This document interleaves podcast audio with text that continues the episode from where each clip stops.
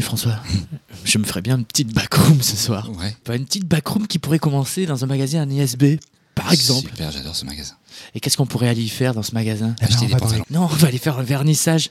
Un vernissage d'une exposition d'un photographe. Une Eh oui. exposition d'un photographe? Richard Bellia. Richard Bellia qui a suivi tout le milieu du rock pendant des années. Et en plus, ça tombe bien parce qu'on a rendez-vous avec une vraie star du rock montpelliéraine. Dimoné. Timonet. Di Monet. Et qu'est-ce qu'on fait après? Après, On le suit on le suit, on le suit, on le suit. Welcome to the back room.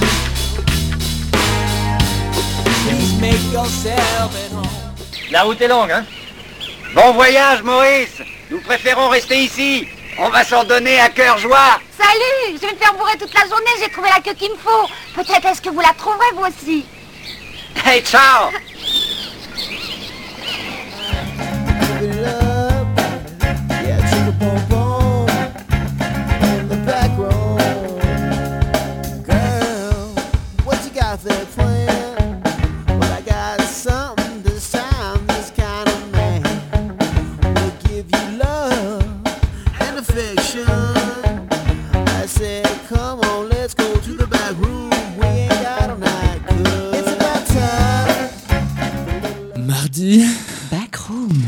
C'est un manga Montpellier. Nous sommes trois ce soir. On entoure Monsieur Dimonet avec nos machines infernales pour capter le son ligne et le Radio. temps. On se rencontre ici pour la première fois. C'est où? C'est Agnès B. Agnès B qui fait un vernissage. C'est un lieu que tu connais bien ici? Alors ici, non. Non, non. euh, je connaissais celui euh, d'avant, donc euh, pour te dire que je suis toujours habillé pareil. hein. Et on va rentrer dans l'expo. Tu vas regarder un petit peu les clichés. Tu vas voir, c'est un univers que tu connais bien. C'est- Tu vas pas te sentir étranger à, à cette exposition. C'est que du rock'n'roll et je pense qu'il y a même peut-être des photos que tu regardais à l'époque sur Rock et Folk. Il y en a même peut-être que tu as affiché dans ta chambre d'adolescent. Je sais pas. Et après, tu vas rencontrer le photographe et comme ça, il y aura une espèce de bœuf bourguignon de paroles. Salut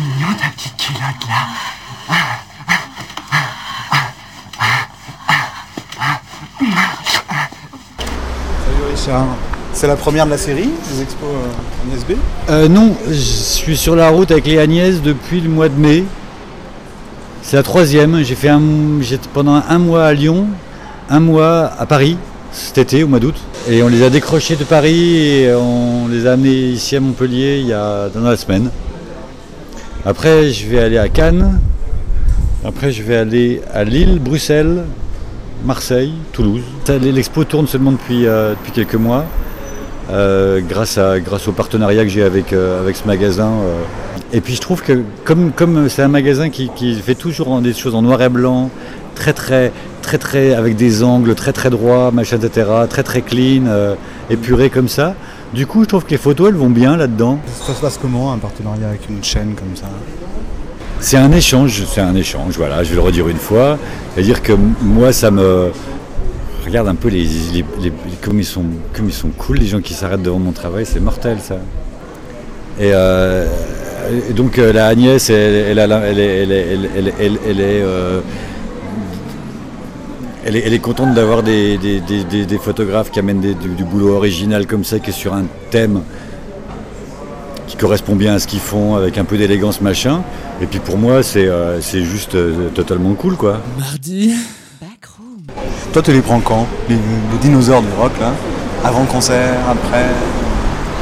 Tu cherches la fatigue, tu cherches. euh, Non, à l'après-midi à la cool. Ça c'est vachement bien. Et l'autre truc sur lequel je suis en train de d'essayer de. L'autre truc sur lequel j'essaye d'avancer, euh, c'est un truc que je, crois l'avoir piqué à Anton Corbin. Tu connais ce photographe qui s'appelle Anton Corbin, qui est allez, on va, on va le dire, c'est lui le plus grand photographe euh, actuel euh, depuis ces 25 dernières années en musique. C'est un photographe incroyable qui fait toutes ses photos avec. euh, on le connaît pour les photos de YouTube, de Dépêche Mode, toujours un. un- Il fait de la couleur aussi. il fait de la couleur aussi, mais, mais même chose, des couleurs, il les sature, etc. Et je crois avoir crevé son secret à ce, à ce, à ce hollandais. Je crois l'avoir crevé son secret. Et j'ai mis, comme je suis pas très intelligent, j'ai mis une vingtaine d'années à le crever son secret. Salopard. Et je vais te le dire. Vas-y. Alors, c'est pas sûr, c'est à mon avis, je crois qu'il shoot que le matin. Parce que la lumière, le soleil du matin est super beau. Sauf que pour avoir des photographes, des musiciens, pour avoir Metallica au réveil, Le matin. le, ma- le- le ma- euh, le matin en disant non mais il faut vous lever tôt les gars parce que la lumière est belle. C'est compliqué, mais je pense que lui, il a réussi à avoir cette liberté et, et est capable de négocier ça. C'est-à-dire que quand tu regardes les photos de Corbin, tu te dis mais elle est, elle est irréelle cette lumière. Tu dis mais c'est quoi? Et tu dis mais putain mais c'est évident. C'est la lumière de 7h du matin. Et après, on lui dit, mais comment vous avez fait ces photos incroyables de Joshua Tree, de YouTube dans le désert? Il fait, ouais, on a fait 5 jours de photos dans le désert. Tu dis, ok, 5 jours de photos dans le désert.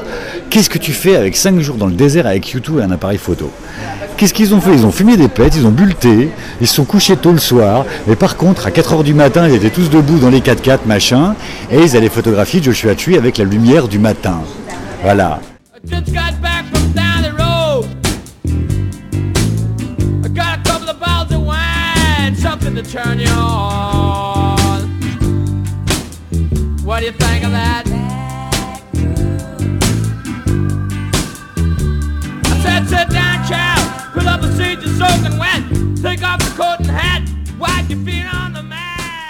Bonjour. Bonjour. Enchanté.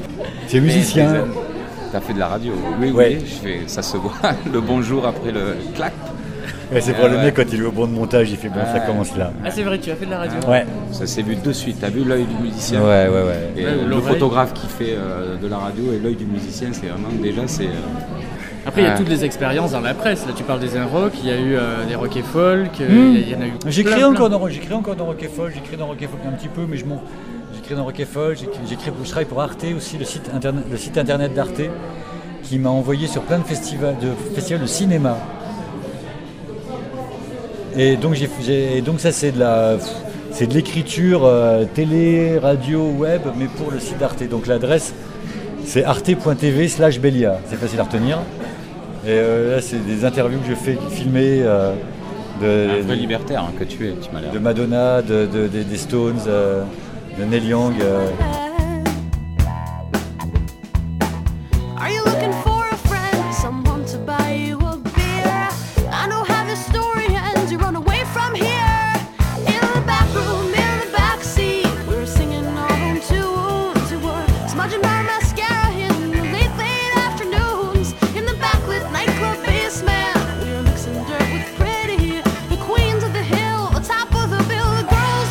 Mais euh, c'était un dé- on, parlait tous les deux censément. Mais, Ah non, mais attends, c'est très intéressant, ça, ça a l'air plein de rocambolesque euh, en plus. Et je sens ta salle de trophées en plus, euh, la manière dont tu as de parler des choses. C'est un peu des trophées, hein, des fois, et un ouais, peu ouais, tout t'as- ça.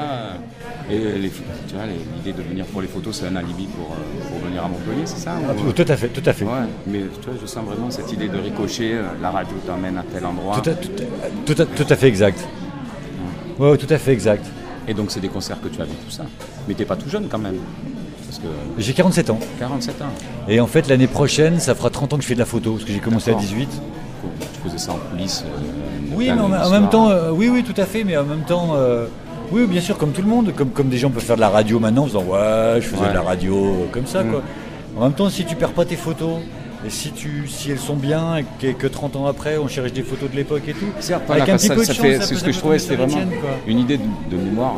Il y a beaucoup de, de gens qui n'y sont plus ou qui ont muté, puis même cette photo qu'il y a ici, tu vois, ça fait vraiment euh, l'idée euh, comme si euh, l'Europe était un continent africain par rapport au sono. On a, quand on voit maintenant tel que, comment c'est foutu les concerts, là tu as l'impression qu'allez, ouais, il me faudrait un caisson pour. euh, Il y a un concert, ok, ok. Ça fait vraiment ça, c'est une, une genèse euh, des, gros concerts. Probable. Hein, c'est- vrai que les photos elles sont un peu anciennes. C'est vrai que j'aurais bien aimé mettre des photos un peu récentes. Euh, et je crois que je les euh, garde pour la prochaine exposition en fait. Ah. Ah. Ah. Ah, beau petit cul que tout ça. Propose qu'on qu'on passe quand même, qu'on bouge un peu, qu'on aille devant Joe, si vous voulez bien. Euh, bah, on va demander à, à, Do- à Domi, Dimonet, de nous décrire la photo devant la caméra. Alors, euh, là, d'écrire. Déjà, ce qui prime, et même lui, j'ai l'impression qu'il sera d'accord, c'est sa guitare. Avant sa gueule et ce qu'il euh, qu'il pouvait être, parce qu'il il était déjà Joe Strummer quand même en 89. Et, euh, mais sa guitare, j'ai l'impression qu'elle était déjà elle avant lui. Et euh, c'est vraiment un peu maman. En plus, je sais que les, ces Telecaster-là, ils les refont neuves, pareil, quoi. Euh, vintage, euh, comment on appelle ça Ouais, voilà. Vin- vintage d'usine, avec les, mêmes, euh, voilà, mêmes griffures. Il y a la même de Rory Gallagher, je sais, qui existe. C'est une signature presque. Donc c'est- marrant un peu cette idée hein, d'un rocker audacieux, protégé ou même armé avec une, une francisque que pourrait être la Telecaster. Oui, bon, c'est indissociable. Mais c'est marrant parce qu'il avait aussi des idées quand même, ce garçon, avant d'avoir une guitare. Je pense que ça a été euh, ce qui l'a fait un peu lutter entre est-ce qu'il avait dans la tronche et vraiment l'idée d'être musicien. Alors, C'était pas, euh, il était prévu pour durer quand même dans la punk music. C'était pas euh, Sid Vicious. Belle photo, avec une tête grandeur nature, ma foi, ce format carré. Ouais. Et puis l'éternel noir et blanc. hein. à quoi ça sert la couleur? Ouais. Éternel.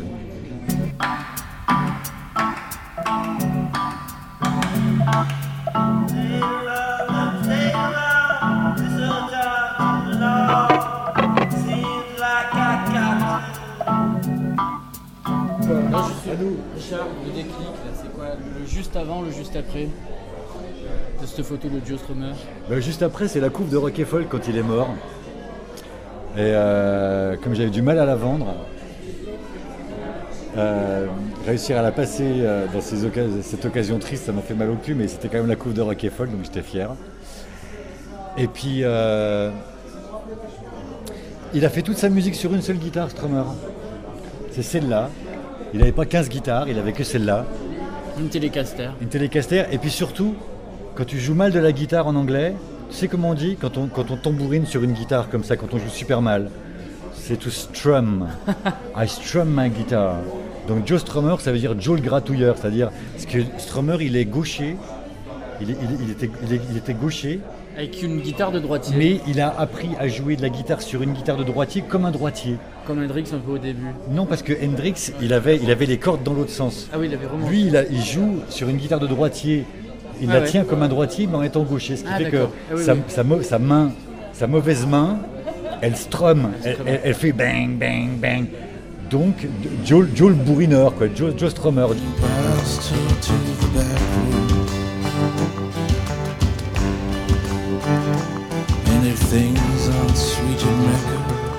Be begging for forgiveness in the vacuum. Ah Ah ouais Eh ben écoute, ça c'est pas mal, bah ouais, c'est. C'est mythique, hein, mythique. C'est un survivant, notre photographe, là, Richard Bellia. Il vivait l'excès par procuration, comme, comme nous tous. hein. Mais lui, il était là pour prendre certains, certaines scènes de vie, on va dire. Et là, au flash, hein, derrière la palissade. On dirait, mais c'est un truc cru, quoi. Ah ouais, là, c'est vraiment. euh, Sentez le stade. On explique, hein, c'est Joey Ramone Et puis Steve Bator. et Steve Ouais. Bator, et, et une blonde qui est agenouillée devant Joey Ouais. Ramone, qui lui tient la tête, gentiment. Il Ouais. a Joey. Euh, Joey, euh, il a l'air du bon pote, c'est plutôt Steve Bator qui a l'air. Il- euh, il attend son tour, en fait. Ouais, il attend lui, ou alors. Mais il a un côté androgyne, là, tout d'un coup, Joey Ramone. hein. Il a une peau de femme, encore une fois. De toute façon, des fois, c'est difficile euh, dans les exa- exagérations du rock. Euh, c'est un peu transgenre euh, dans ces années-là. Ça me fait un peu ça, dirait. C'était euh, trans avant de trans. hein. Ouais, c'était. euh, Quand il parle. euh, Tu faisais quoi en 88 88, j'ai vu Madness à Bourges. Et euh, voilà, je me rappelle bien de ça.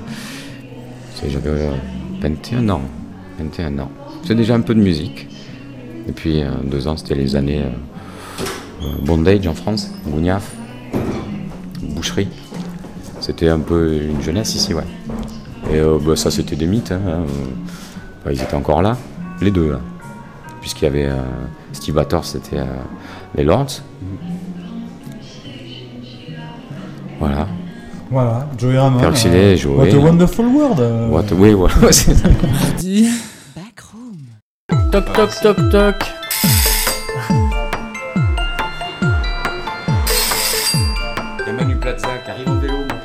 Oui, c'est notre équipe mobile de Divergence qui. Ça fait flipper. Alors de ta porte d'entrée, on voit le, le Kawa Théâtre.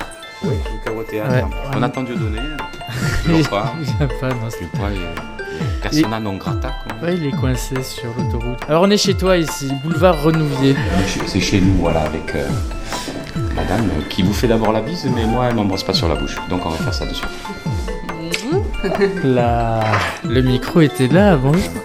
Ah mais je savais pas que deux personnages publics de la vie culturelle montpelliéraine euh, vivaient sous le même toit. N'est-ce pas? Mais il n'y a que des stars. hein. Manu Plaza, François Barès, Vincent Cavaroc. euh, Me dites pas que c'est une petite terrasse que je vois là. C'est un petit jardin. Nat, salut. Bien, Salut. J'ai l'impression que c'est un peu l'image du bonheur cette maison quand Tout même. à fait, avec un pamplemoussier qui fait plein de pamplemousse pour nous le matin. Et les enfants qui font quoi Qui font dodo un peu, qui se couchent, voilà.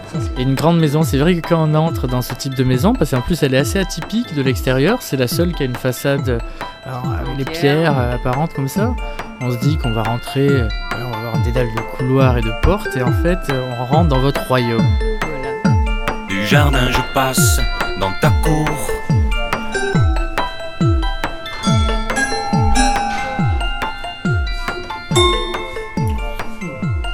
Pourtant pas chez Pascal comme là. Ouais, exactement, dire un petit instrument à Pascal comme là, j'ai l'impression qu'il y en a plus Ou alors, d'un. euh, c'est- Le piano, il y en a plus d'un. A des, petits verres tout neufs et puis. euh, Une bouteille de Jack Daniels. Je vois que pas de- de disque monsieur... de Motorhead, mais bon. monsieur connaît nos habitudes. Oui. Ouais, ouais.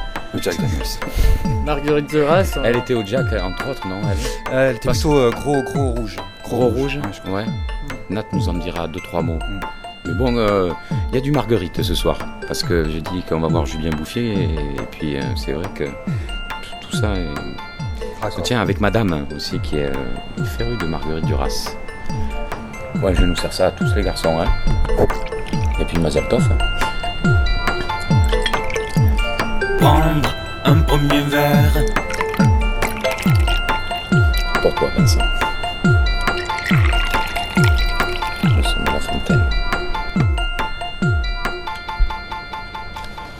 Bienvenue, voilà, chez nous, notre casa. Très belle casa.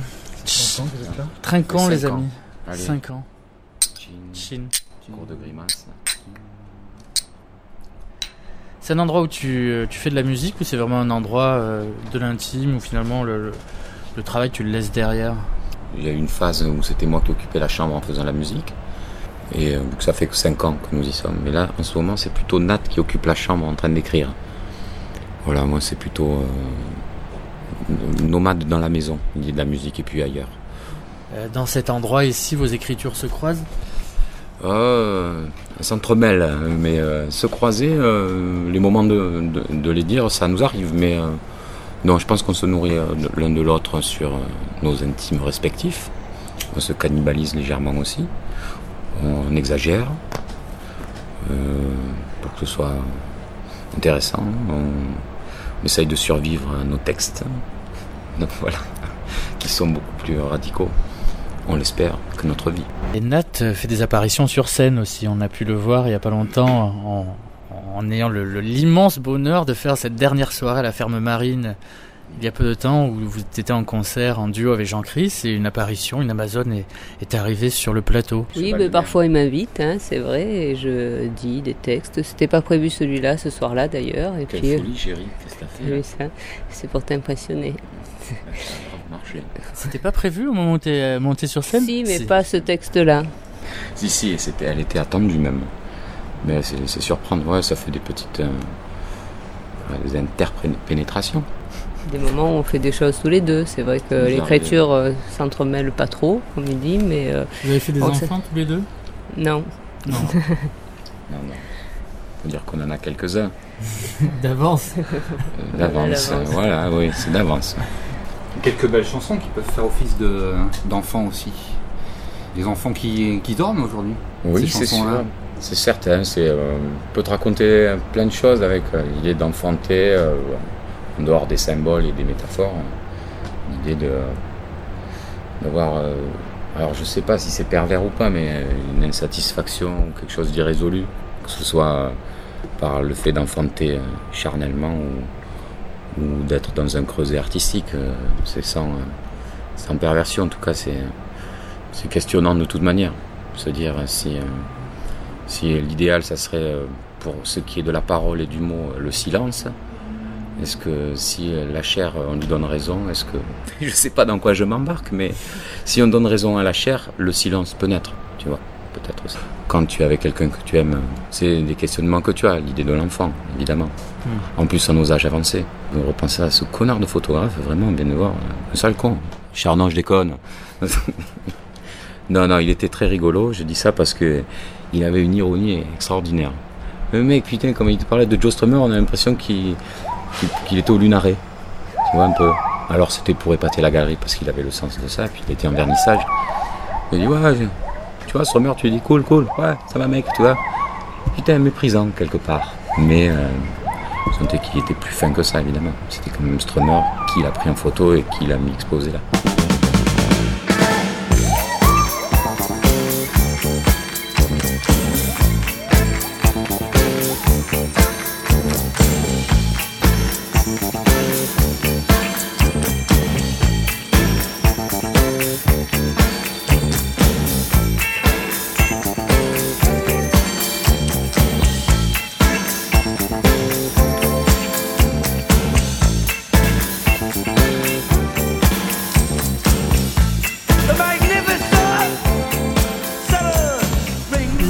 Qu'il était un peu chauffé quand même parce que tu as sorti l'histoire des trophées. T'as dit on voit tous tes trophées plusieurs fois. C'est de dire bon, Ah, ça faisait tu te la pètes un peu quoi.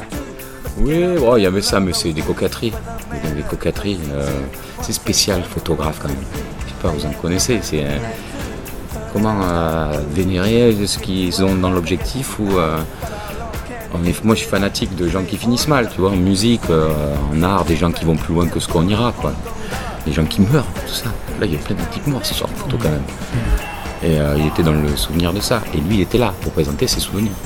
Donc il y a une espèce d'arrogance toujours à proposer une galerie de portraits de gens morts. En plus dans le rock, qui est quand même un endroit euh, fastoche, quoi. Je dis ça comme ça. Et, euh, ce que lui pouvait dire, c'est qu'il aurait aimé présenter des photos plus récentes. Et il l'a pas fait. Et pourquoi parce que derrière, c'est aussi la coquetterie, plutôt le- la perversion des, des gens qui montrent le travail. Quand une Ah. Agnès B veut une exposition, elle préfère les photos noires et blancs d'icônes du rock plutôt que, plutôt que celles que les gens, que n'importe qui peut faire parce que ces gens-là sont encore vivants. Certes. Ouais, ouais, c'est sûr, c'est sûr. Non, je dis ça, c'est parce que ça, elles étaient très belles, très belles. Surtout que tu m'as dit, François, que Manu avait euh, une des, photos affichées dans sa piole jeune, avec, ouais, avec la toupie posée et tout. Et donc voilà, voir quelqu'un qui a fait le lien, tac, pris en photo Robert Smith. Robert Smith, bon, on le verra jamais comme ça. Lui, il l'a vu. Tu vois, ça irradie quelque chose, toujours un peu. Robert Smith, c'est le personnage que Richard Belli a le plus photographié dans sa vie.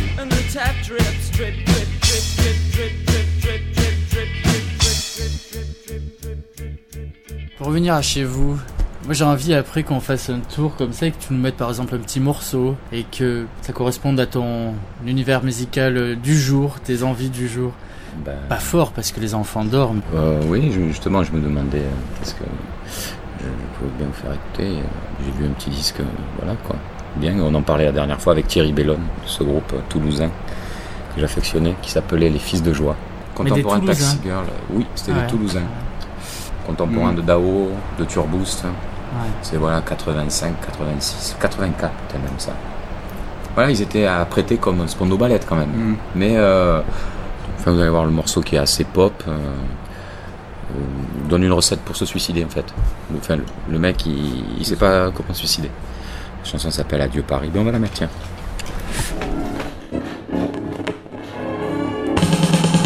La tour Eiffel,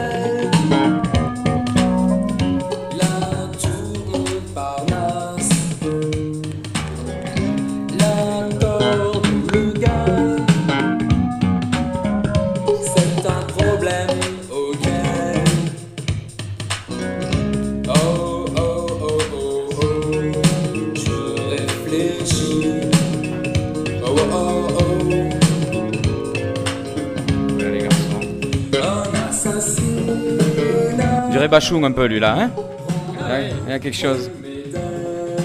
Là, il y a du Dominique Sonic. un peu. Enfin, bon, c'est toujours pareil, l'iconographie, tu vois, tu y vas. Il y a les autres derrière, voilà. Ouais. Fils de joie quand même, hein Ouais. Il y avait Joli Garçon à l'époque, Taxi Girl, ça jouait beaucoup sur l'androgynie en France dans la pop, quoi. on avait un groupe comme ça aussi. C'était Regret Non, avec euh, Fred Vincent à la guitare. Givaros.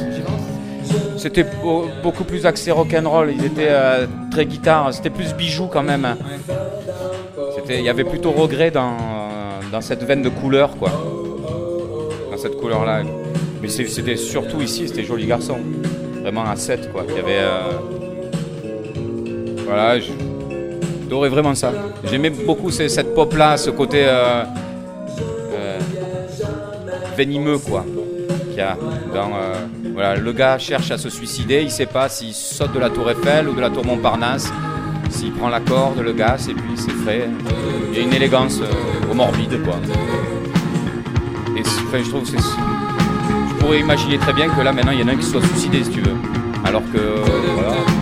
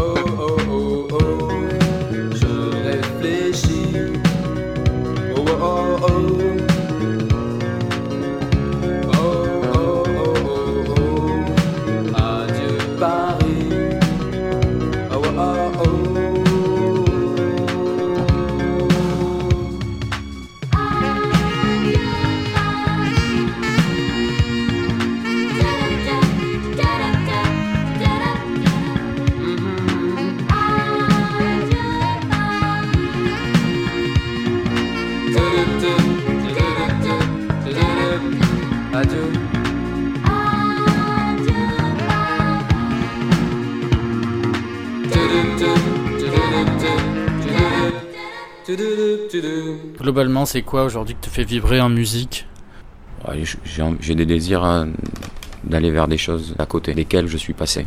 Il y a des noms qui m'apparaissent. Il y a Scott Walker, par exemple. Tu vois, ce genre de bonhomme-là. Il y a euh, un album de Ferré qui s'appelle Metamec, qui est le dernier. Ce genre de choses où, où je pourrais avoir le temps d'écouter. Qui serait plus dans l'expérience, peut-être aussi. Cette idée euh, hors norme, euh, couplet-refrain. Éclater ce carcan qui, est, qui a été euh, peut-être mien jusqu'à présent. Et cette transgression justement du- des, des schémas classiques, couplet refrain, c'est quelque chose vers quoi tu auras envie d'aller dans ta musique de plus en plus? Ça, ça m'intéresse, oui. Ça me plairait bien, ouais. Ça me plairait beaucoup. Je dis ça me plairait parce que je j'en suis pas là. C'est le refrain, c'est quoi? C'est la rengaine, c'est le mettre dans la tête finalement, c'est c'est l'accroche. C'est un côté putassier ou un côté euh, euh, la phrase qui est euh, médicale, quoi, qui est comme si tu hypnotisais un poulet, quoi. Tu vois. Pling. Tu prends le, le refrain, allez, comme un mantra, quoi. Ce truc un peu euh, quand tu vas voir un guérisseur. Moi, j'avais été voir un guérisseur contre l'asthme, plus petit. Le gars, il te passe la main, quoi, sur le côté plein de fois, et t'as cette sensation qui il se passe quelque chose rien qu'en passant la main. Et je me dis que le refrain fait ça. C'est comme répéter des mots dans une chanson. Répéter des choses, ça, ça le dépouille du sens. Et depuis que tu écris des chansons à refrain, t'as moins d'asthme? Eh ben écoute, euh, je vais y cogiter, ça me revient là, mais ça c'est les acariens. Ouais, ouais. Toujours octobre-avril, hein, je sais pas, pour les asthmatiques, octobre-avril, les acariens. On des squames à ces périodes-là, alors euh, ça se nourrit de squames l'acarien. Peau morte, autrement dit. Octobre, avril. Il y avait l'omudal avant, maintenant, mais c'est euh, maintenant Ventoline, quoi, très connu. On fait les yeux doux à la pharmacienne et puis elle vous la livre, elle vous la délivre sans ordonnance. Brian Jones. Brian Jones Brian Jones était asthmatique. Euh, Mais c'est marrant, c'est toujours des rockers qui ont de l'asthme, ma foi. Tu sens leur maman pas loin. J'aspire un jour à te garder, toi qui m'inspires jusqu'à m'en essouffler. Je pourrais tant te dire en refrain, en couplet, mais les mots ne sont que de l'air que je sais te souffler. De quoi tu as envie de nourrir justement euh, les enfants qui, qui sont abrités sous ce toit au niveau culturel? Est-ce que tu as envie de les laisser totalement libres ou tu as quand même envie de, de donner des orientations? Ouais, je pense que j'ai rêvé de donner des orientations, mais euh, j'aime bien laisser, laisser libre, euh, qu'ils arrivent au bout d'un peu de, quelque, de leur liberté en tout cas, ou elle- qu'elles continuent surtout. C'est pas qu'ils arrivent au bout, mais qu'ils découvrent euh, sur leur chemin à eux. Ils écoutent des choses euh, qui sont les leurs, qui sont même pas critiquables. Hein. Bon, on les critique entre grands que nous sommes, mais après il y a des manières de donner du goût. Je sais pas si elles sont bonnes les manières qu'on a de les initier. Certainement pas. J'espère qu'elles sont pas bonnes. Pour qu'ils nous surprennent. Sur, sur ton album précédent, on les entend. Une petite reprise de, euh, des Clash, euh, les, les pistolets de Brixton. Est-ce que du coup, euh, aujourd'hui, ils écoutent les Clash? Non, pas du tout. J'avais eu offert l'album des Libertines à mon fils et puis ça l'a aidé à écouter Chat Millionnaire et Lil Wayne. Quoi. Donc euh, je continuerai. Jusqu'à ce qu'il m'offre euh, le dernier Lil Wayne qui fait un featuring avec Kenny West et puis Eminem. Quoi. Tu vois.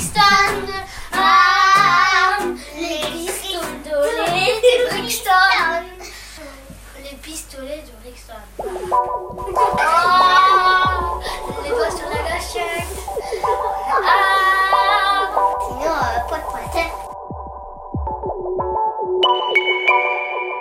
Alors si on est ici, euh, boulevard Renouvier, chez toi, dans ton Nantes, c'est pour rencontrer quelqu'un qui est Natiot, ici même. Et cette rencontre qui est une de tes plus belles rencontres, j'imagine. Oh bah oui. Ça tombe bien, elle est chez moi en plus. Ouais, Qu'est-ce que tu fais ici, toi d'ailleurs, à cette heure-ci? Ben, J'habite un petit peu ici, euh, et puis à cette heure-ci, ben, je vous attendais justement. Et euh, je faisais pas grand-chose en fait. Qu'est-ce que tu fais en général à cette heure-ci? Euh, ben, pendant que mon chéri est sur Facebook, euh, je lis des livres et je lui raconte après ce que je lis. Est-ce que la réciproque est bonne? Il te, il te dit ce qu'il a vu sur Facebook? Oh, pas toujours, mais des fois il me raconte, mais comme c'est pas très intéressant, de toute façon, euh, il me raconte pas tout. On t'a déjà reçu à Divergence plusieurs fois, notamment euh, pour euh, des lectures euh, dont tu as le secret, parce que quelquefois elles vont euh, vers un registre qui est pas si commun que ça dans l'écriture et dans, et dans ce qu'on peut faire dans l'oralité euh, de, de cette écriture. Ça va vers l'érotisme. Euh, Pas toujours, pas toujours. De moins en moins d'ailleurs. Mais euh, ça, ça a été beaucoup ça, oui. Et euh, mais c'est la particularité, enfin si c'en est une, c'est plus dans dans le rythme et dans dans mon passé qui a été de chanteuse, de vouloir écrire un peu de manière sonore, on va dire, de manière rythmique et sonore. Donc c'est pour ça des lectures aussi pour faire passer l'écrit par ma voix et Est-ce que en cela tu te rapproches de, de ce qu'on peut nommer la poésie sonore? C'est-à-dire c'est vraiment ces courants qui mettent du rythme euh, à l'écriture? Ben, juste en cela, parce que sinon, euh, il y a quand même beaucoup plus de, de forme que de fond dans la poésie sonore en général. Et, euh, et bon, je garde quand même le fond euh, voilà, pour exprimer des choses. Mais j'aime beaucoup la poésie sonore, pas tout, mais certaines personnes, oui. Quand tu dis que tu t'éloignes un peu de l'érotisme, c'est pour aller vers, vers où? L'exotisme? L'exotisme, non, je crois pas. euh, non, vers, vers, euh, vers euh, mon monde intérieur qui, euh, qui n'est pas qu'érotique. Mais je peux vous lire un petit texte si vous voulez. On n'en demandait pas tant, mais oui Comment tu te positionnes face à ça? Tu pourrais l'écouter euh, Parce que quelquefois, on, on a du mal avec le conjoint, justement, dans, dans se lâcher comme ça. Tu vois, tu lâches des choses, mais tu le lâches pas à moi, donc tu le lâches à quelqu'un d'autre. euh, Ou je sais pas si c'est à cet endroit, mais c'est difficile quelquefois. appris, oui, ça, au début. Ah oui, oui, mais je, ah, je- je- j'étais assez schizo avec ça. Parce que euh, je voulais avoir les deux côtés, mais c'était difficilement gérable, sachant que ça avait été créé sous mon toit, avec ma chérie, avec celle avec, avec qui je vis, euh, sur des choses de l'intime euh, qu'elle dévoilait à travers moi, en tout cas par les fantasmes, par euh, l'idée du manque et euh, tout ça. C'est intéressant, certes, mais je me, s- je me sentais un petit peu. euh, tu vois, un petit peu, tu vois, même si c'était pas. Il y avait un référent qui était moi, tu vois, alors, ou pour aller vers des, choses fantasmatiques ou des choses réelles. Ou... Ouais, je me suis senti atteint. Mais, mais ça m'a beaucoup plu, énormément.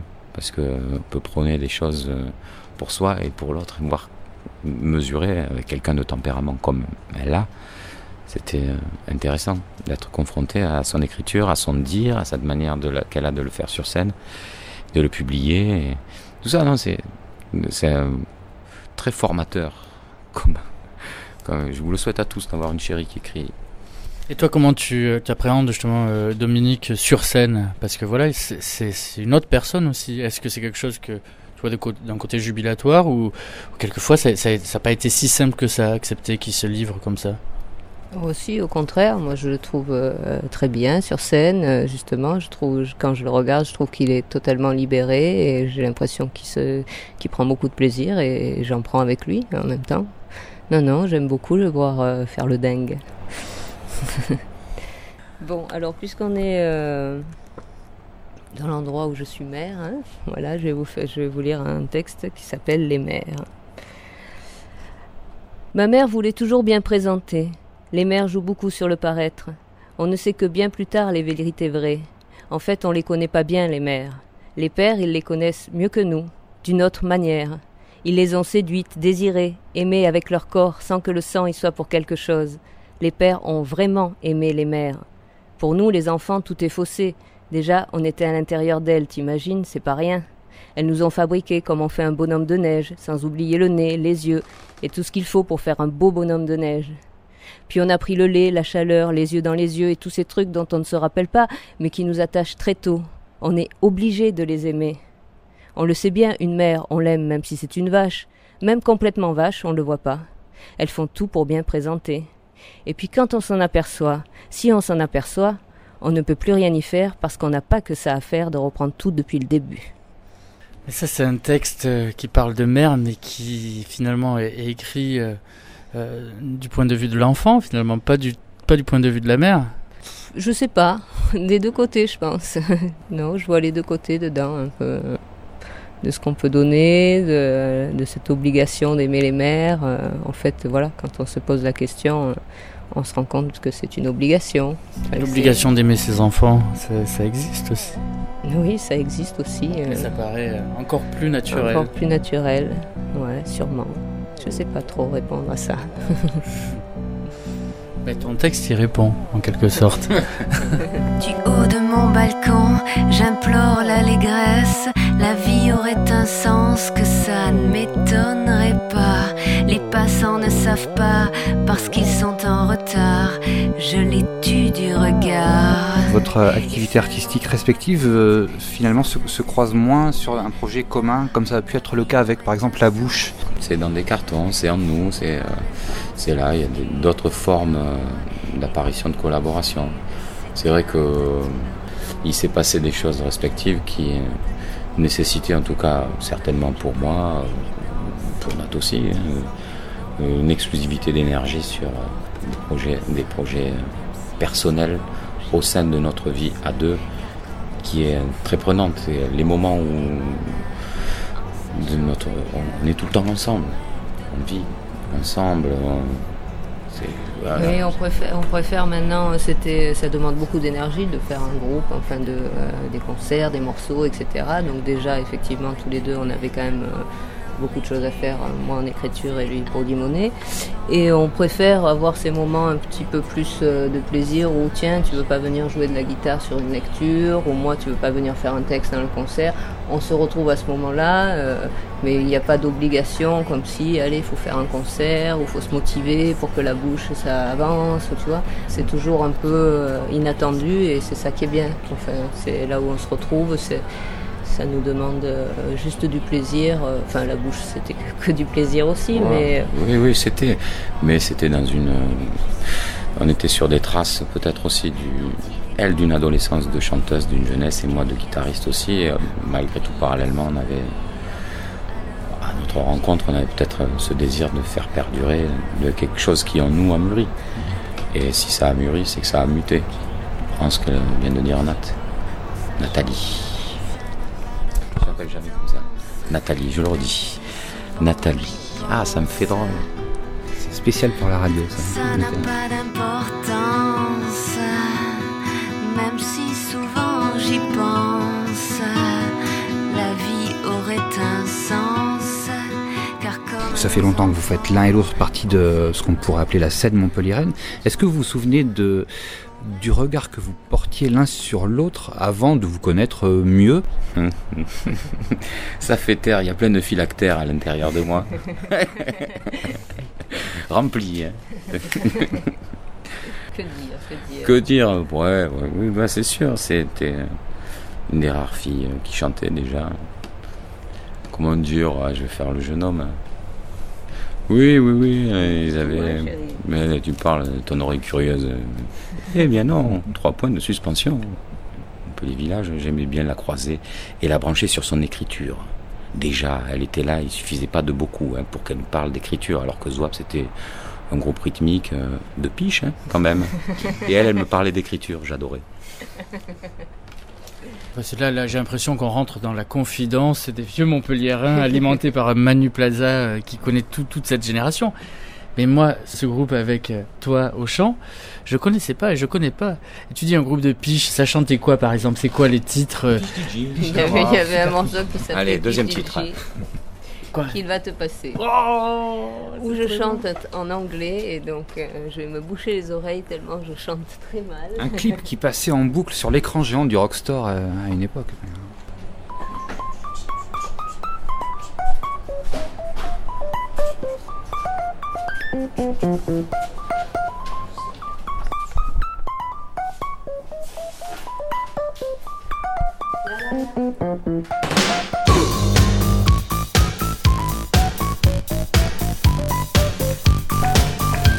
Donc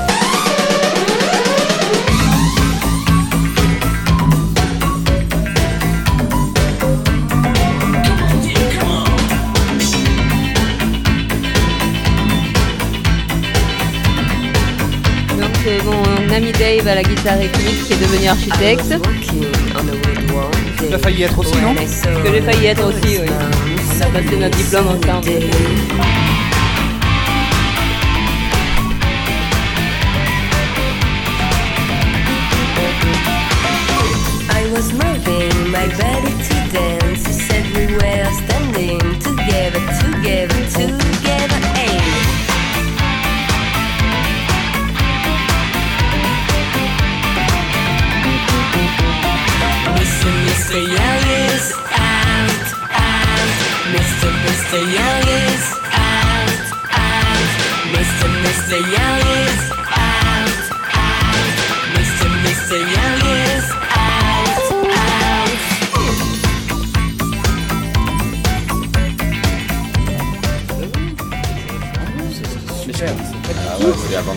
C'était quand Comme un dingue. ça. C'est- Ça, c'est c'est hyper. 89. C'est pas vrai. J'ai l'impression que quand tu dis avant-gardiste, j'ai l'impression d'écouter un truc qui est hyper euh, récent. Euh, Il y a Jean-Louis Palumbo dedans. Ah bon? Putain, mais c'est vachement bien. Je connaissais pas. 89. C'est 90, il est sorti. Ça fait 92, mais là j'aurais pu dire 2000, euh, 2005. euh, c'est pas si dingue. Putain, mais ça peut exister.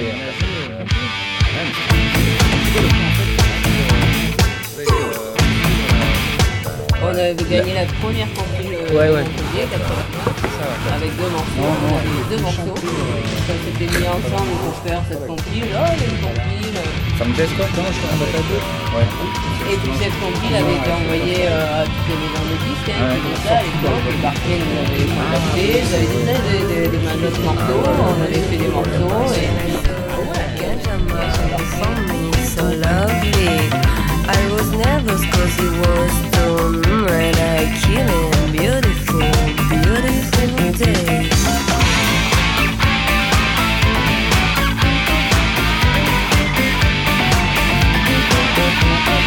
Mr. Mr. Young is out, out. Mr. Mr. Young is out, out. Mr. Mr. Young is out, out. Mr. Mr. Young is out,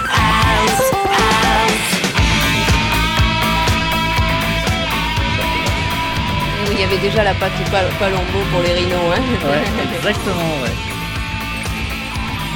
Parce que oui, évidemment, pour nos auditeurs, Jean-Louis Palombo, qui est le programmateur euh, de... Daniel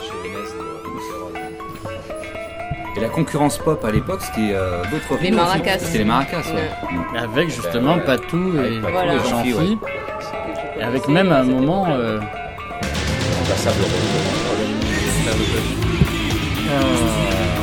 Copper. Copper, il a été dans les. Ouais.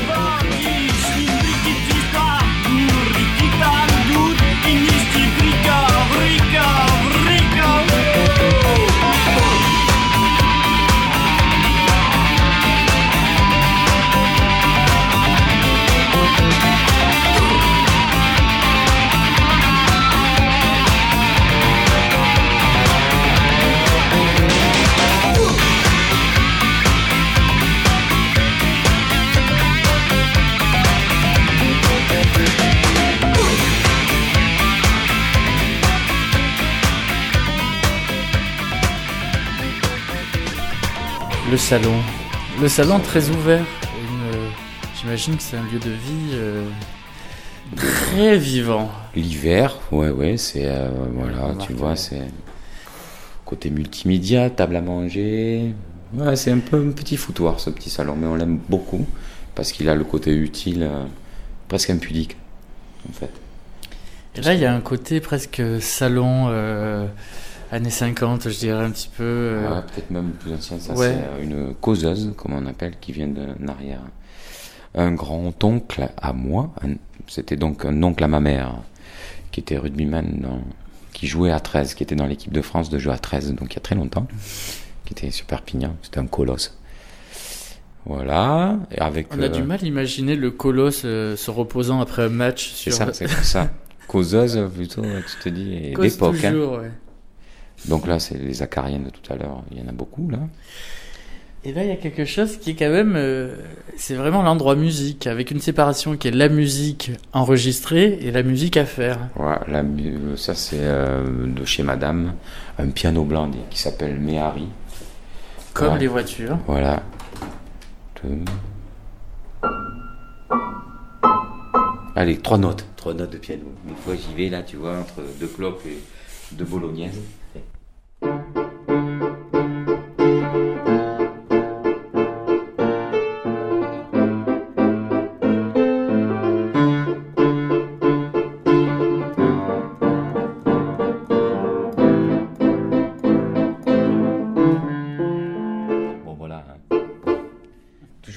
J'ai l'impression, comme les moustaches je les ai, je vais me faire une moustache euh, au bouchon quand je vais au piano, tu sais.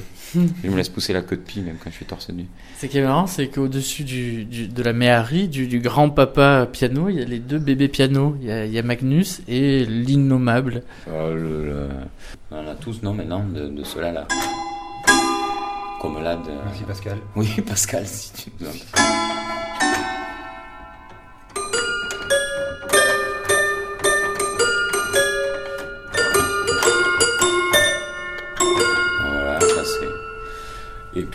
Chaque Montpellierin catalan devrait avoir ça, hein, avec un petit hôtel, euh, une petite madone et puis et des roues plaquettes. et puis euh, le côté. Ça c'est pour les moments de recueillement, c'est pour Noël et ça c'est pour euh, le solstice d'été. Hein. ça c'est. Voilà, la soufflerie. Côté clavier à l'ancienne. Ça, c'est un instrument qu'on on revoit souvent sur scène avec toi. Ça, c'est. Petite mandoline, cadeau de madame, ouais, ouais. ou, c'est, euh, j'ai mis du temps à y aller, quoi. Comme je dis. Parce que c'est. euh, euh. Tu fais des ronds pour aller vers cet instrument. Dans la guitare, c'était compliqué à, à, s'accaparer. Puis voilà, c'est comme un, format d'enfant, super pratique pour voyager et ça donne envie de convertir plein de choses à cet instrument. Et en parlant d'enfant, là, il y a comme un anachronisme qui se pose en- avec une Wii qui est juste en Et dessous. voilà, c'est- Je sais pas si c'est anachronique, en tout cas, il y a tout ce qui est du jeu un peu là aussi, avec euh, le côté multimédia, tu vois, de la Wii. euh, Ça joue au bowling, à la Wii, c'est des gens de notre temps. Alors, on n'habite pas dans des tipis. On a la Wii, ça fait Est-ce que plaisir à tu, Noël. tu joues encore avec la musique? Si je joue avec la musique, ouais, je joue avec la musique. Après, je ne suis pas un joueur de cartes ou ce genre de jeu-là. Je- mais euh, j'aime bien euh, jouer encore avec l'idée de la musique, quoi. Ouais. Me ramène toujours euh, sur deux accords, quoi. Je me dis que c'est pas parce que sinon je ferais du jazz, je crois. Si j'étais moins flemmard. Mais surtout, c'est super ludique. Les deux mêmes accords. C'est où les endroits où tu écris la musique? C'est ailleurs C'est dans cette maison C'est dans un endroit particulier de cette maison C'est n'importe où en fait. C'est n'importe où. J'ai aucune coquetterie avec le lieu. C'est, euh, disons, l'idée d'écrire, c'est plutôt l'idée des paroles. L'idée de la musique, c'est plutôt l'idée de fièvre euh, organique, euh, jouée. Le moment où je passe à l'écriture, c'est vraiment de la retranscription plus que de l'écriture même. Je réfléchis pas à écrire. Je suis, comme je disais quand même, dans le format chanson et c'est des choses, j'y pense. Et le moment où je passe à l'écriture, c'est que c'est que j'ai envie de libérer de la place sur le disque dur, quoi. C'est vraiment plutôt euh, for- cette, cette idée-là. C'est pas l'idée véritable d'écrire. Je pense que j'écris pas. En fait, je, je retranscris. C'est plutôt ça le chemin. Je suis pas, je me pose rarement pour écrire.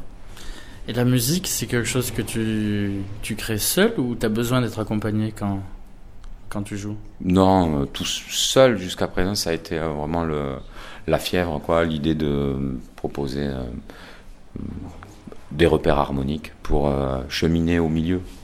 Ah bah c'est un cliché romantique, quand je te pose la question est-ce qu'il y a un endroit ici, c'est parce qu'on a tous l'image du vieux fauteuil dans lequel euh, le- l'écrivain se pose et il peut pas écrire en dehors de ce fauteuil, on a l'image du musicien qui a besoin d'être dans sa cave avec ses potes. Ouais, je le conçois. finalement- Ouais. C'est concevable, hein, mais euh, non, véritablement, je suis émancipé de lieux, de, de moments, euh, avec tristesse des fois, mais euh, je me dis, et si tout s'arrêtait, tu vois, c'est toujours un peu l'idée de la crainte, de la fatigue, de, la désenvie, de voilà, sentir d'être sincère face à, cette pulsion qui t'attire. Euh, je me sens tellement de fois extrait ou vide, quoi, aussi, tu vois. Alors, si en plus j'avais des rites, euh, je me sentirais cerné, quelque chose. euh, ça, me- ça me rendrait caractériel. Je pense que c'est un postulat de caractériel que j'ai là. Je pense que j'en ai, mais je me le refuse. Tu vois, c'est ce genre de, de tricherie un peu. Mhm. Je, je- je me plais à être complexe par rapport à ça. Parce que si je, j'y réfléchis bien, je pourrais te dire des choses comme, comme dont tu me Mhm. parles. Mhm. Mais je, je m'y refuse, je crois. Gardez la part de mystère. Ouais. Oula, mais regardez ce portrait que je vois ici. Costume. C'est Marguerite, mon idole. Marguerite, ton idole Et, c'est- et justement, mon chéri va jouer une pièce de Marguerite, Hiroshima, mon amour, et je crois que vous avez rendez-vous avec euh, le metteur en scène, Julien Bouffier, tout à l'heure. Exactement, dans Mhm. très peu de temps. Je suis très impatiente de voir ça. tu es dans le mystère de ce qui se passe là dans la, dans la création Il ou... me raconte un petit peu les répètes, euh, où ils en sont, mais bon, euh, juste euh, voilà, par son filtre à lui. Donc euh, voilà, je crois que ça avance bien. Et voilà. Tu vas avoir la dent particulièrement dure, j'imagine. Oui, surtout que Julien, je pense, va tout transformer. Du texte, il en a déjà beaucoup enlevé, et puis ça va être à sa manière, avec sa vision, euh, toujours euh, très euh, armélé. Vidéo, musique, etc. Donc je ne sais pas ce que ça va rendre. J'espère qu'ils vont quand même euh, être fidèles à Marguerite. je sens les... Tu appréhendes? Ce qu'on peut faire de Marguerite? Euh, Non, je n'appréhende Je pas. t'aime un peu beaucoup à la folie, passionnément. Voilà, les feuillets. Voilà, l'amour absolu. Euh, ouais, ben on verra. Et on va justement aller de ce pas rencontrer Julien Bouffier.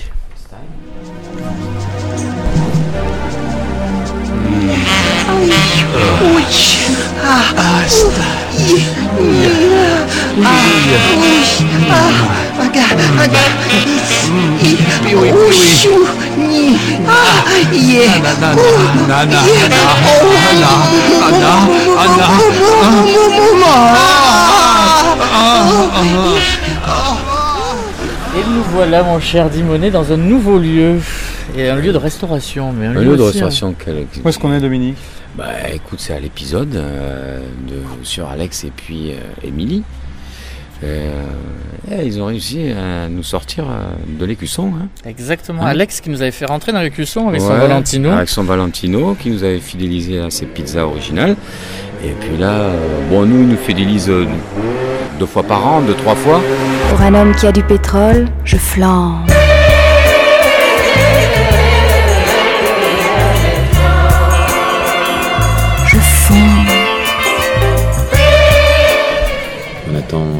Julien Bouffier.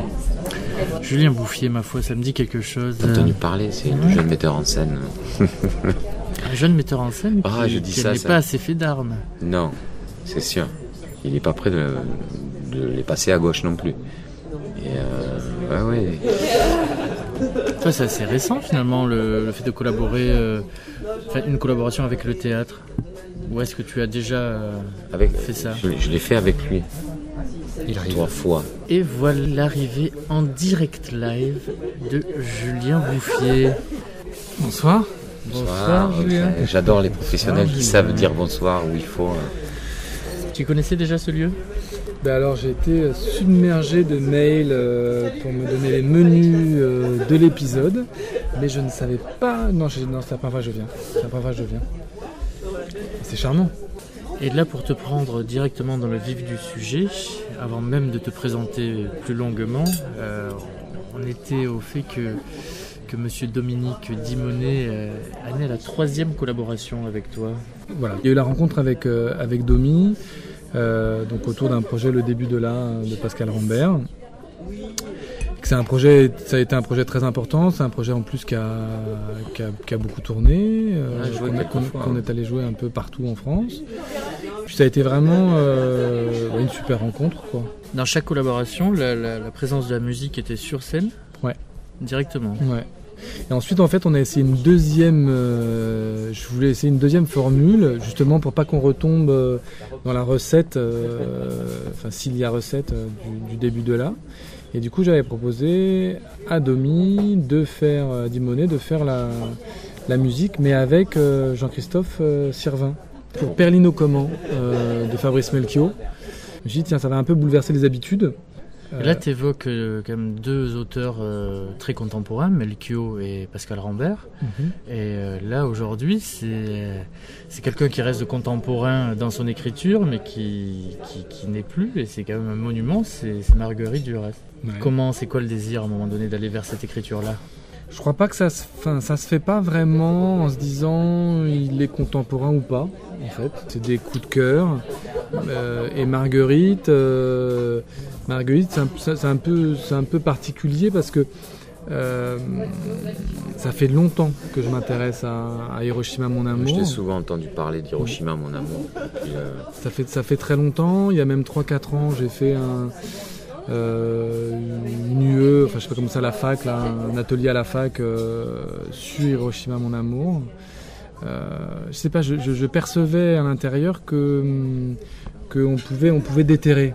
Euh, on pouvait déterrer Hiroshima de, de, l'image euh, années, années 60, euh, nouvelle vague, comment, ça pouvait, comment ça pouvait nous parler aujourd'hui. Il me semblait qu'il y avait quelque chose de très fort politiquement là-dedans. Euh, en me disant, tiens, mais c'est qui le japonais euh, Ce serait qui notre japonais C'était vraiment l'idée, depuis longtemps, que, que, j'essaie de, euh, j'essaie de porter. Voilà.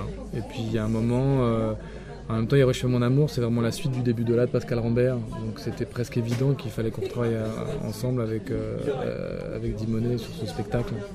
La porte d'entrée pour Hiroshima, c'était Duras ou René? Pour toi?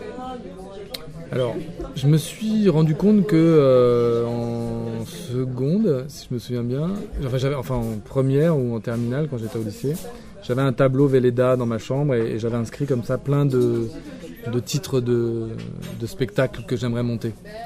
Et euh, et il y avait déjà Hiroshima mon amour dedans et j'avais pas vu le film encore. Donc le premier truc c'est le texte.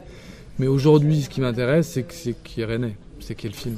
C'est quel film C'est la valeur documentaire de ça en fait qui m'intéresse. Hiroshima mon amour, film. Écoute-moi. Comme toi, je connais l'oubli. Non, tu ne connais pas l'oubli. Comme toi, je suis douée de mémoire. Je connais l'oubli. Non, tu n'es pas doué de mémoire. Comme toi, moi aussi, j'ai essayé de lutter de toutes mes forces contre l'oubli. Comme toi, j'ai oublié. Comme toi, j'ai désiré avoir une inconsolable mémoire. Une mémoire d'ombre et de pierre. J'ai lutté pour mon compte, de toutes mes forces, chaque jour, contre l'horreur de ne plus comprendre du tout le pourquoi de ce souvenir. Comme toi, j'ai oublié.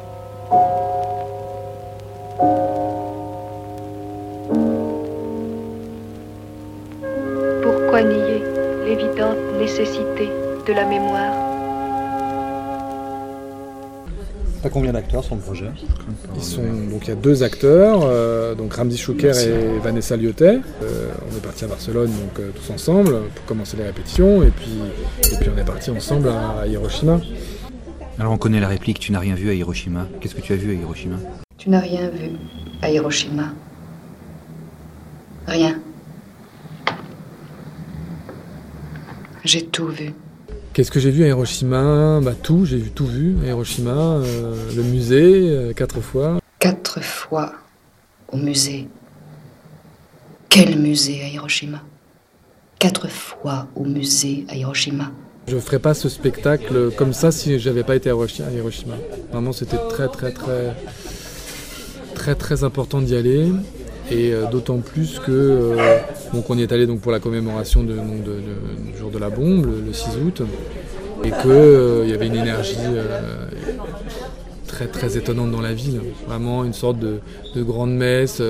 Enfin, je sais pas comment était Woodstock, mais une sorte de voilà de, Woodstock urbain où on avait des, Africains en boubou, on avait on avait des, des, Indiens, des, des Sikhs, euh, des Arabes, des Saoudiens, et tout le monde entier qui était là à cette cérémonie le matin. Il ne doit pas avoir beaucoup d'endroits comme ça dans le monde, je crois. C'est comme ça te, ça t'attrape. Et nous, on était, on était dans les fantômes, on était à la recherche, vraiment, on était à la recherche de la, de la catastrophe et en même temps à la recherche du film de René. Donc c'était, euh, c'était étonnant. C'était vraiment, t'as l'impression de- de- d'avancer dans une ville de fantômes euh, en permanence. Non, c'était, c'était, c'était excep- enfin, c'était vraiment exceptionnel. Le reste du Japon, j'étais un peu resté sur ma faim. Ah bon mais, euh, ouais.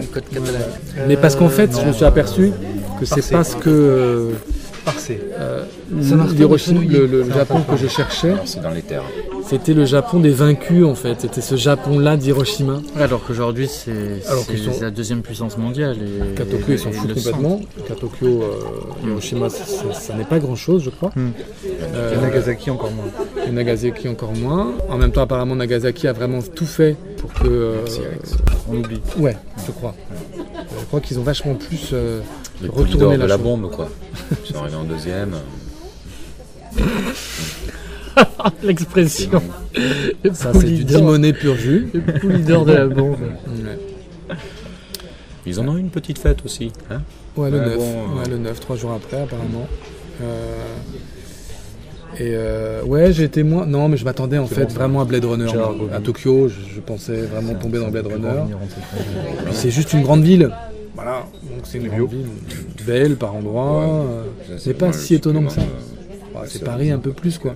Et je pense que. New York, j'ai pas été encore à New York, mais New York c'est beaucoup plus, c'est beaucoup plus étonnant, comme une grande ville quoi. Ça m'a l'air très intéressant hein, tout ce que vous racontez, mais moi je veux savoir ce que vous mangez. Bien sûr, chérie. Allez, un veau pour moi. sympa. Sois pas sympa avec les autres. Euh, tu l'as expliqué le, le cigare d'espadon quand j'écoutais Euh, pas? Feuille de brique. Euh, Filet d'espadon Filet d'espadon, tomate confite, jambon cru, roulé un peu comme un M, passe à la friteuse. Celui-là, il, est, moi. il est pas très cuit, le- l'espadon. Super. Il est, euh, il reste, il reste un petit peu, un petit peu bien. cru. Alors deux espadons, un veau, Volvo. voilà, Volvo. et un dessert. La tarte, il doit me rester une tarte à la Moi, reine chocolat, Claude. Le chocolat Un chocolat. Moi je suis plutôt chocolat. Très bien. Ce qui a d'ailleurs été très compliqué euh, au Japon. Parce que les pains au chocolat ne sont pas des pains au chocolat mais des pains aux haricots rouges. Donc c'est à peu près la même tête mais. La digestion est plus difficile. Toi Dominique, comment t'as abordes le théâtre? Parce que c'est quand même très différent. Mais bon, maintenant, ça fait longtemps que tu, tu, as cette expérience, mais Eh ben, je me dis jamais ça, surtout avec Julien qui euh, m'a fait faire la première euh, expérience en théâtre. Et puis à chaque fois, en plus de imaginer qu'il doit pouvoir euh, croire que je lui apporte quelque chose à ses spectacles, moi j'en ressors toujours nourri pour mes aventures suivantes. Donc à chaque fois, je sais très bien qu'une idée peut en donner une autre et que l'idée de base peut disparaître en gros. J'aborde chaque fois ça avec, euh, avec Julien, que, que je me mets à connaître un peu et, et chaque fois l'humilité dans ce travail-là qui, qui euh, toujours voilà sur des œufs et puis euh, essayant à ce que ce soit un peu nouveau aussi à chaque fois. le temps de la création musicale, là, c'est est équivalent au temps euh, de création globale? C'est-à-dire c'est sur toutes les phases de, de répétition? Jusqu'à présent, oui. Ouais. Mais- mais- C'est le but. Ça, Enfin, Mm. ça, euh, avec euh, Absinthe Provisoire, là, Mm. sur Les Vivants et les Morts, ça a toujours été comme ça, quoi. Ils étaient en répète avec nous et euh, euh, de la même manière que, voilà, que, que Domi qui, euh, qui crée, qui cherche en même temps que les acteurs. Les acteurs, faut qu'ils l'acceptent aussi. C'est-à-dire que c'est un système. C'est un système où tout le monde travaille, tout le monde cherche ensemble. Euh, il faut pas qu'il y ait un acteur qui me dise attendez, là, j'ai Mm. besoin de silence. Non, non, ça, ça cherche ensemble, ça cède. Et il y a des fois en même temps, ça Ça frotte. peut céder, Ouais. des fois céder, mais Ouais. rompre. Toi, le fait de vouloir avoir des musiciens sur scène, est-ce que dans ce désir-là, pour toi, le musicien est aussi un acteur, c'est-à-dire doit euh, avoir un rapport euh, très performé aux choses? À chaque fois, c'est très compliqué ça. Je sais jamais vraiment. Je sais jamais vraiment. Parce qu'il y a eu quand même, avec, euh, avec Domi, il y a eu un parcours. C'est-à-dire que la première fois qu'il, dans le début de là, euh, c'était Dimonet qui était sur le plateau. Enfin, il y avait une sorte de chose comme ça. Enfin, Oui, c'était joué dans cette idée-là. euh, le, thé- le théâtre est très gourmand, un peu de l'iconographie rock'n'roll. Mais véritablement, ça, ça fait euh, très gourmand de l'imagerie euh, que propose un type avec une guitare. Tu veux, c'est, j'ai trouvé ça très vite. euh, voilà, je, je me suis très vite senti une canaille. Et il me prenait pour un rocker, le quoi, blouson quelque noir, part, tu ouais, vois, qui arrive, un peu euh, ça. Il y a ouais, avec euh, tous ces trucs-là. Après, euh, moi j'en ai vu des théâtres. euh, et euh, je trouve intéressant aussi d'aller un petit peu plus loin que ce qui est proposé. euh, un type qu'on voit, euh, c'est Elvis, quoi, tu vois, ou ces trucs-là, ou Hendrix, ou tout ce que tu veux. Moi, je trouvais que c'était un peu limité comme vision. Alors, moi, ça m'intéresse aussi, Bah, aussi d'in- d'intervenir comme ce barde à guitare, que ce soit Elvis ou Dylan, peu importe, mais cette idée, le médiateur, où moi, c'était Chanteclair dans Robin des Bois, avec la voix de Pierre Vassilu, quoi, si tu veux, tu vois. aussi. J'y voyais ça aussi, pour euh, désacraliser aussi les, les propositions. Bah nous en fait aussi t'es un signe sur le plateau donc forcément euh, la guitare est, est un signe important euh, fait sens Euh, c'est- et nous c'est de ça qu'on est mangeur Non mais c'est ça, c'est l'idée, euh, il y a toute euh, une délicatesse aussi de euh, quoi nourrit quoi et euh, moi j'ai besoin aussi, autant que les comédiens, de signifiants, tu vois, ça m'intéresse quoi. Le rapport à une présence euh, me plaît, alors euh, voilà, j'ai besoin de me raconter des trucs quoi. La guitare comme telle m'intéresse pas plus que ça, si c'est... Tu vois, si j'avais pas à monter sur scène, je pense pas que je, monte- je ferais des chansons, quoi, par exemple. Je me suis toujours dit ça. Euh, ça m'intéresse pas jouer de la guitare au feu, au coin- au feu du bois, au coin du feu de bois, quoi. Toi, l'idée de un Toi, jour toi. mettre en scène de la musique, est-ce que ça t'a déjà, ça t'a déjà trotté? Bah, On l'a fait ensemble, bah, on l'a fait ensemble. On l'a fait ensemble et donc toutes les discussions là que, que vous avez, euh, moi je les ai eues avec, euh, avec Domi. C'est-à-dire que. Il y avait un décalage dans les, les attentes. Oui, c'est-à-dire que je, je- Donc après le début de là, il m'a demandé de. Quand j'étais en résidence à la scène nationale de Sète, euh, il m'a demandé de. Il avait donc une résidence de création pour un concert et donc il m'a demandé de faire la mise en scène. Et, euh,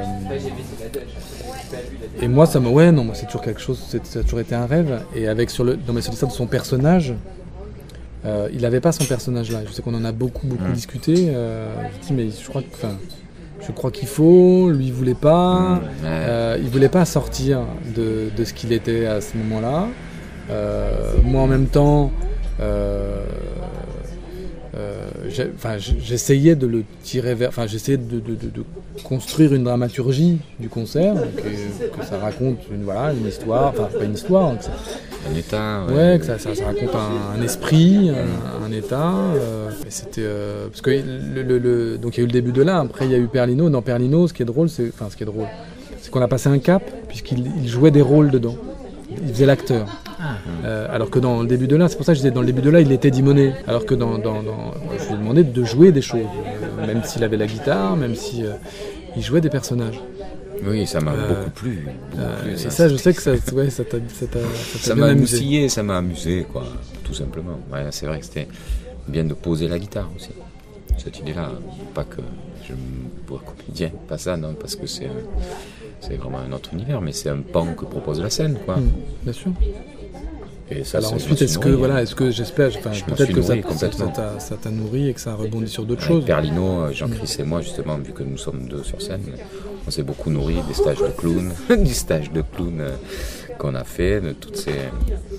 ces, euh, c'est quoi ça On a fait des conneries. hein. Voilà, tous les deux là, ouais. hein, enfin, dans des Ouais. salles des fêtes à Vi...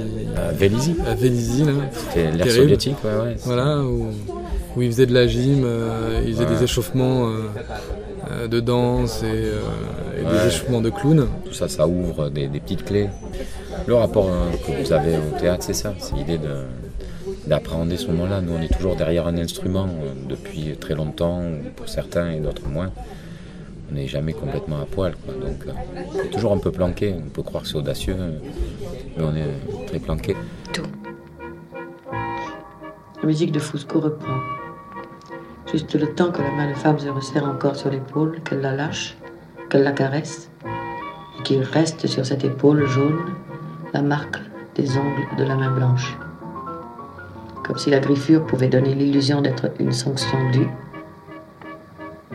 Non, tu n'as rien vu à Hiroshima.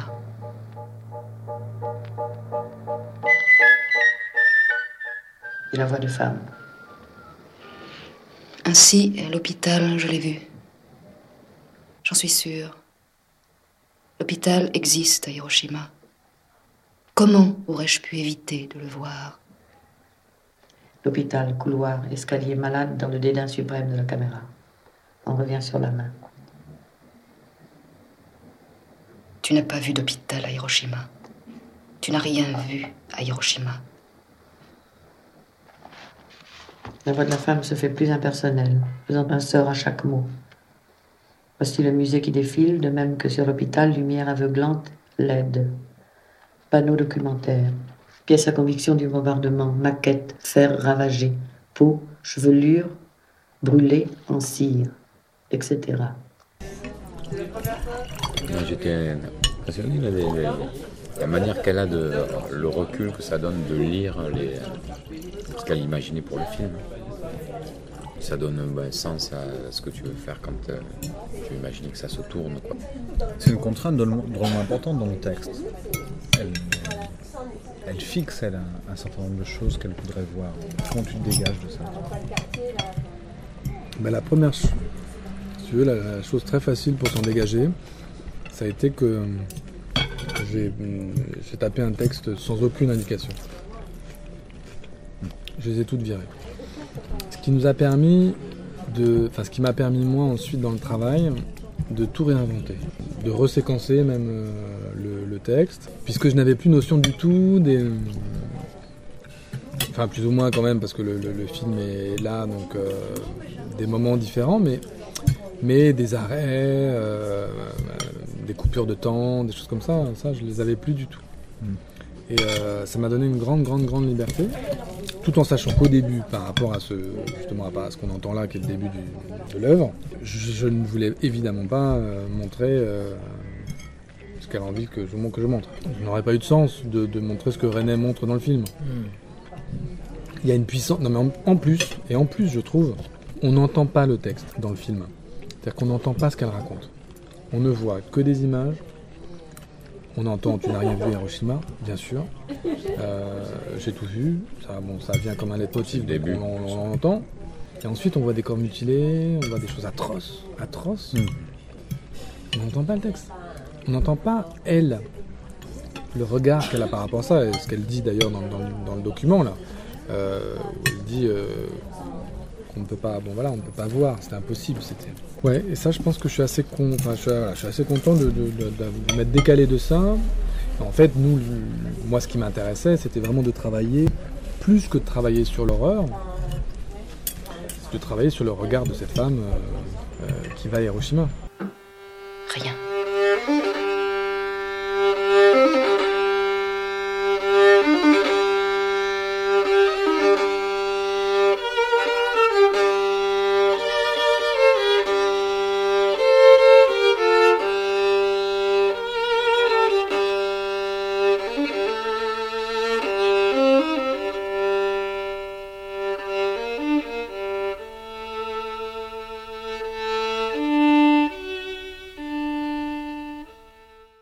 Alex, le patron du lieu, de l'épisode qui nous rejoint à cette table. Oui, qui était là depuis le début de la soirée quand même. Oui, on, On l'a pas beaucoup vu, mais bon. Oui, je vous ai apporté à manger, c'est déjà pas mal. Vous êtes à quel épisode euh, Donc on en est à saison 3 qui coïncide avec euh, donc on est l'été, parce qu'on avait en janvier, donc c'est saison 1 l'hiver, 2 le printemps, 3 l'été, épisode 9 qui correspond à chaque mois une nouvelle carte.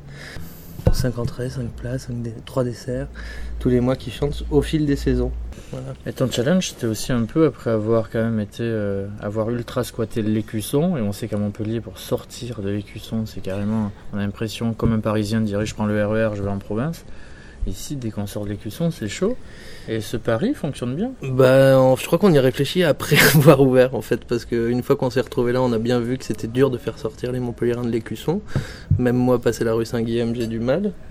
Mais, euh, mais, euh, mais au final, il y a une vraie vie de quartier aux Arceaux. Il y a quand même, euh, il y a quand même des gens qui font le déplacement. C'est c'est pas un rendez-vous de potes, ça peut être un rendez-vous de potes, mais c'est aussi un rendez-vous de, de personnes qui, qui aiment manger, surtout.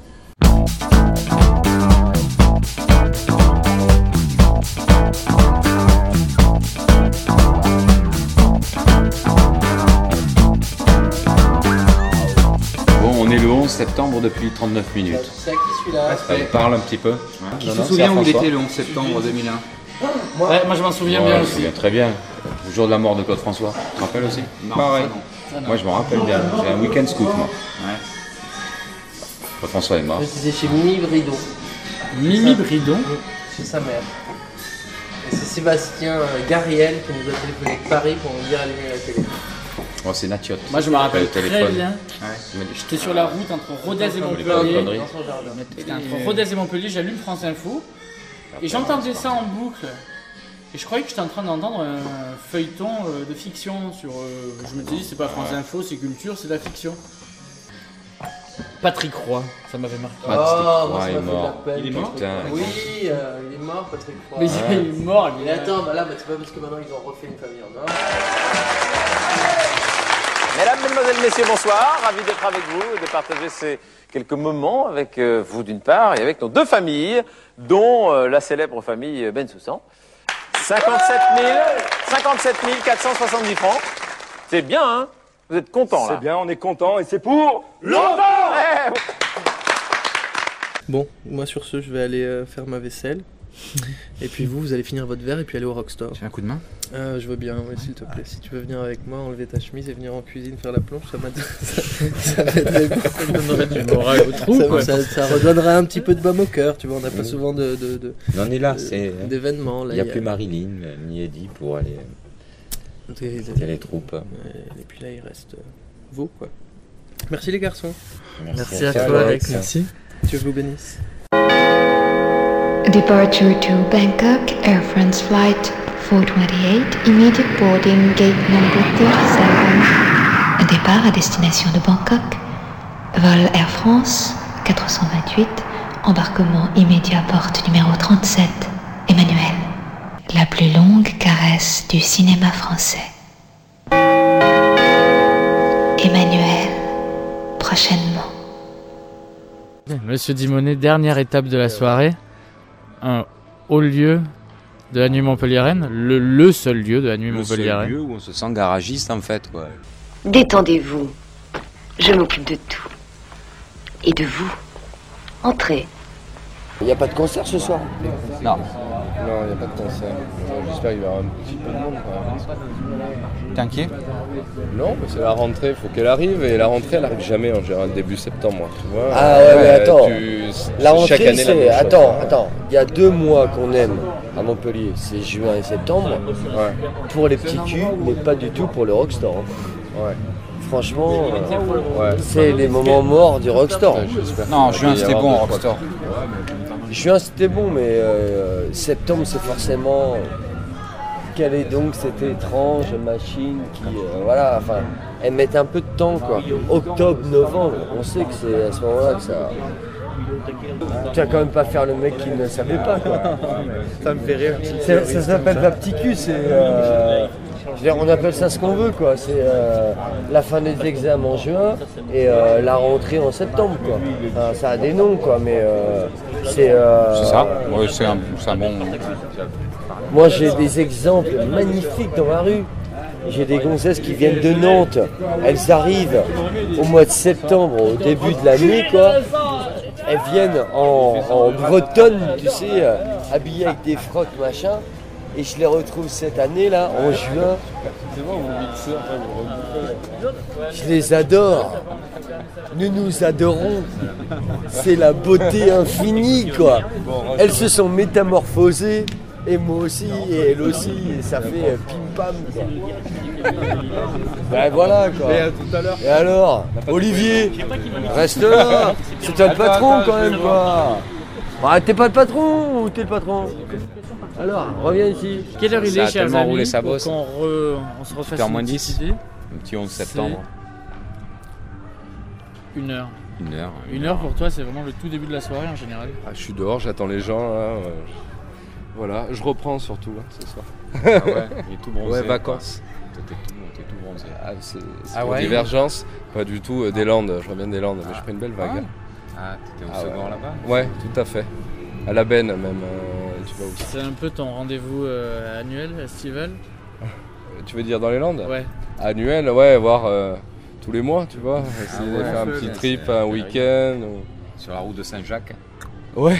En gros, quoi. En Ouais, gros. c'est un pèlerinage à ta façon. Tu peux le faire, ouais. T'arri- Ouais, quand tu finis de Portugal, Espagne, Ouais, Galice. ouais, c'est quoi C'est Mundaka après là-bas. Mundaka. Mundaka, Au Pays Basque. Ouais, ouais. ouais, ah, mais ouais, tu. Je Moi, vois. j'avais vu des Thalassa, moi, tu sais. Il y en a qui je le suis- vivent, je d'autres le voient à la télé. Ouais, voilà, c'est ça, c'est par procuration. Et quand je bande, ma bite touche mon ventre. Ma bite touche mon ventre. Et quand je bande plus, ma bite touche mon cul. Ma bite touche mon cul. Ma bite, ma bite, ma bite, ma bite. Oh mon cul, mon cul. Ma bite, mon cul. Et quand je bande, et quand je bande, ma bite touche mon ventre. Ma bite touche mon ventre. Et quand je bande plus, et quand je bande plus, ma bite touche mon cul. Ma bite touche mon cul. Mais ça, c'est une vieille chanson d'il y a 20 ans. hein. c'est pour ça qu'on Je l'ai chanté il y a 20 ans. Y'a rien de mieux, y'a rien de mieux. Bravo les gars. Mais est où la honte Divergence FM, donc 93.9, il y aura votre chanson. Ah ouais ouais. Ah, ça sera, ça sera Et, votre euh, profil. vous y serez. Ah, vous y serez. Eh, eh. Ah ouais Ah bah carrément, on, a, on Ah fait ouais l'émission en direct. Tu peux nous faire entrer Ah bah entrer c'est gratuit. Donc, Oui, euh, mais on va nous le. Eh, Ah, entre- entrez dans le micro. Eh, tu faut- c'est bien, c'est bouche-bouche. Bouge, bouge. Merci, monsieur. Ah bah attends, mais là j'ai le jingle, il y a tout. Énorme, C'est c'est énorme. magnifique.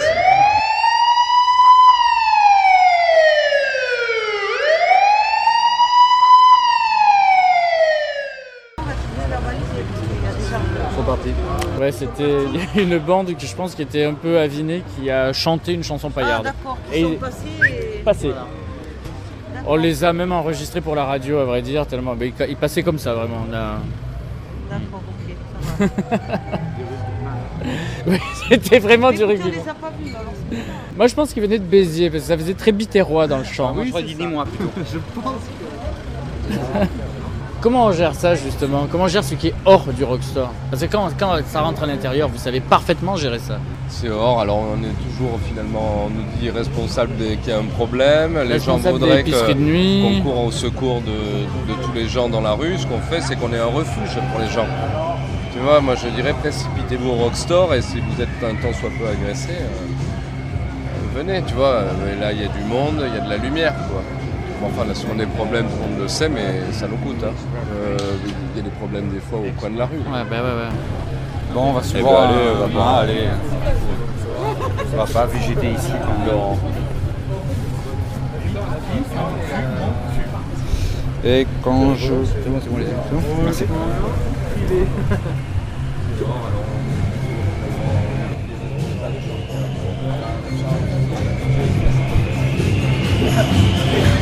Take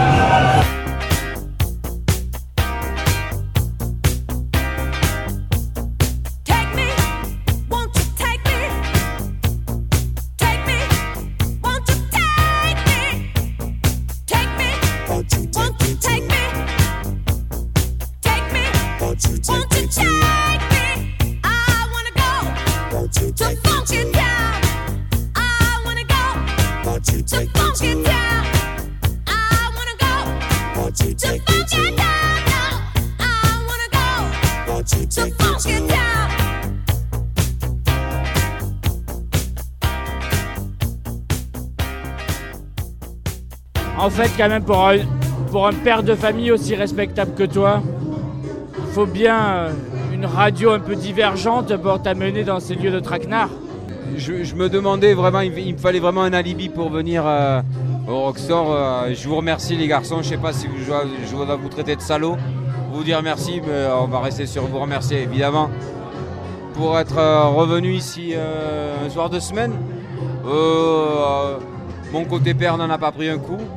C'est jeudi, euh, vive euh, les semaines alternées, comme dirait Marc Lavoine. Donc euh, là, c'est un bonheur de venir ici. Et puis euh, la Libye étant donnée, j'ai- l'impression d'aller voir euh, un match de Montpellier en D1 en venant au Roxor, tu vois. Quand c'est la Ligue 1. Donc pour te dire un peu le retour- côté retour vers le futur, comme disait Manu. Ouais. les, les DJ sont un peu plus roux qu'avant ici. Il y en a qu'un, on le connaît bien, c'est Monsieur Garfield au platine, que je vais aller voir maintenant. Monsieur Garfield, un mot pour la radio C'est pas du reggae Du reggae. Je hais le reggae. Parce que moi j'essaie de mettre euh, plein de trucs, mais les gens ils veulent toujours les vieux trucs comme le reggae, le rock, tout ça, tous les trucs pourris. Moi j'essaie de leur mettre euh, des broken beats euh, by les funk euh, du Brésil qui est passé par Londres. Mais en fait ils ont rien à foutre. Mais un bon vieux rock. Un vieux rockabilly. Mais un vieux rockabilly. Rockabilly, allez.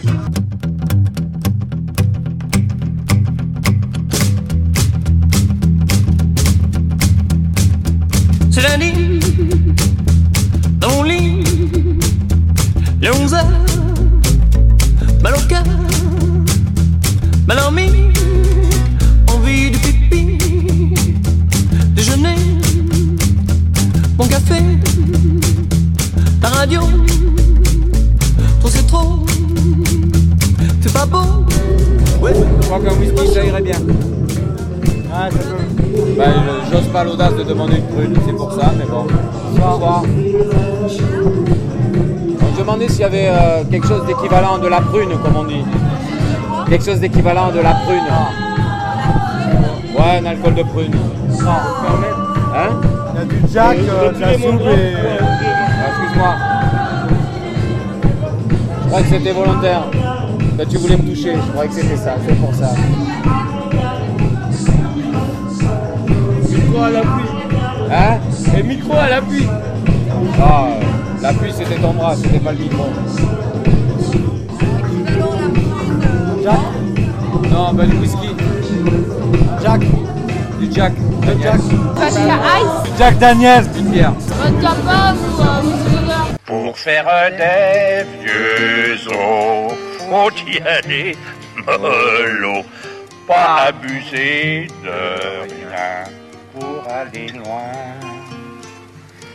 Pas se casser le cul, savoir se fendre de quelques baisers tendres sous un coin de ciel bleu. Est-ce que cette soirée, euh, cette nuit du 11 septembre, cette seconde partie de nuit du 11 septembre n'a pas été trop chaotique pour toi? Non, euh, alors, euh, euh, je me suis fait gauler, je me suis fait piéger. Une espèce de. de- de- Un petit jeu de loi, euh, ma foi sympathique, hein, comme je disais à Manu, c'est toujours euh, un plaisir de venir au Rockstore et puis s'apercevoir qu'on on en part à une heure qui n'était pas celle qui était prévue. C'est un peu tardif et puis c'est très bien comme ça. J'ai envie que le dernier son de cette première émission, ce premier mardi backroom, soit ce son-là. Mm. Waouh, ça c'est du smack. Hey, why don't you uh, take your clothes off and relax yourself? Why don't you come on and fuck me?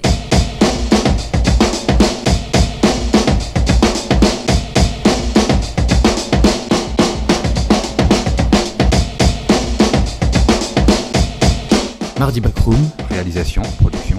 François Barret, Vincent. Manuel Plaza.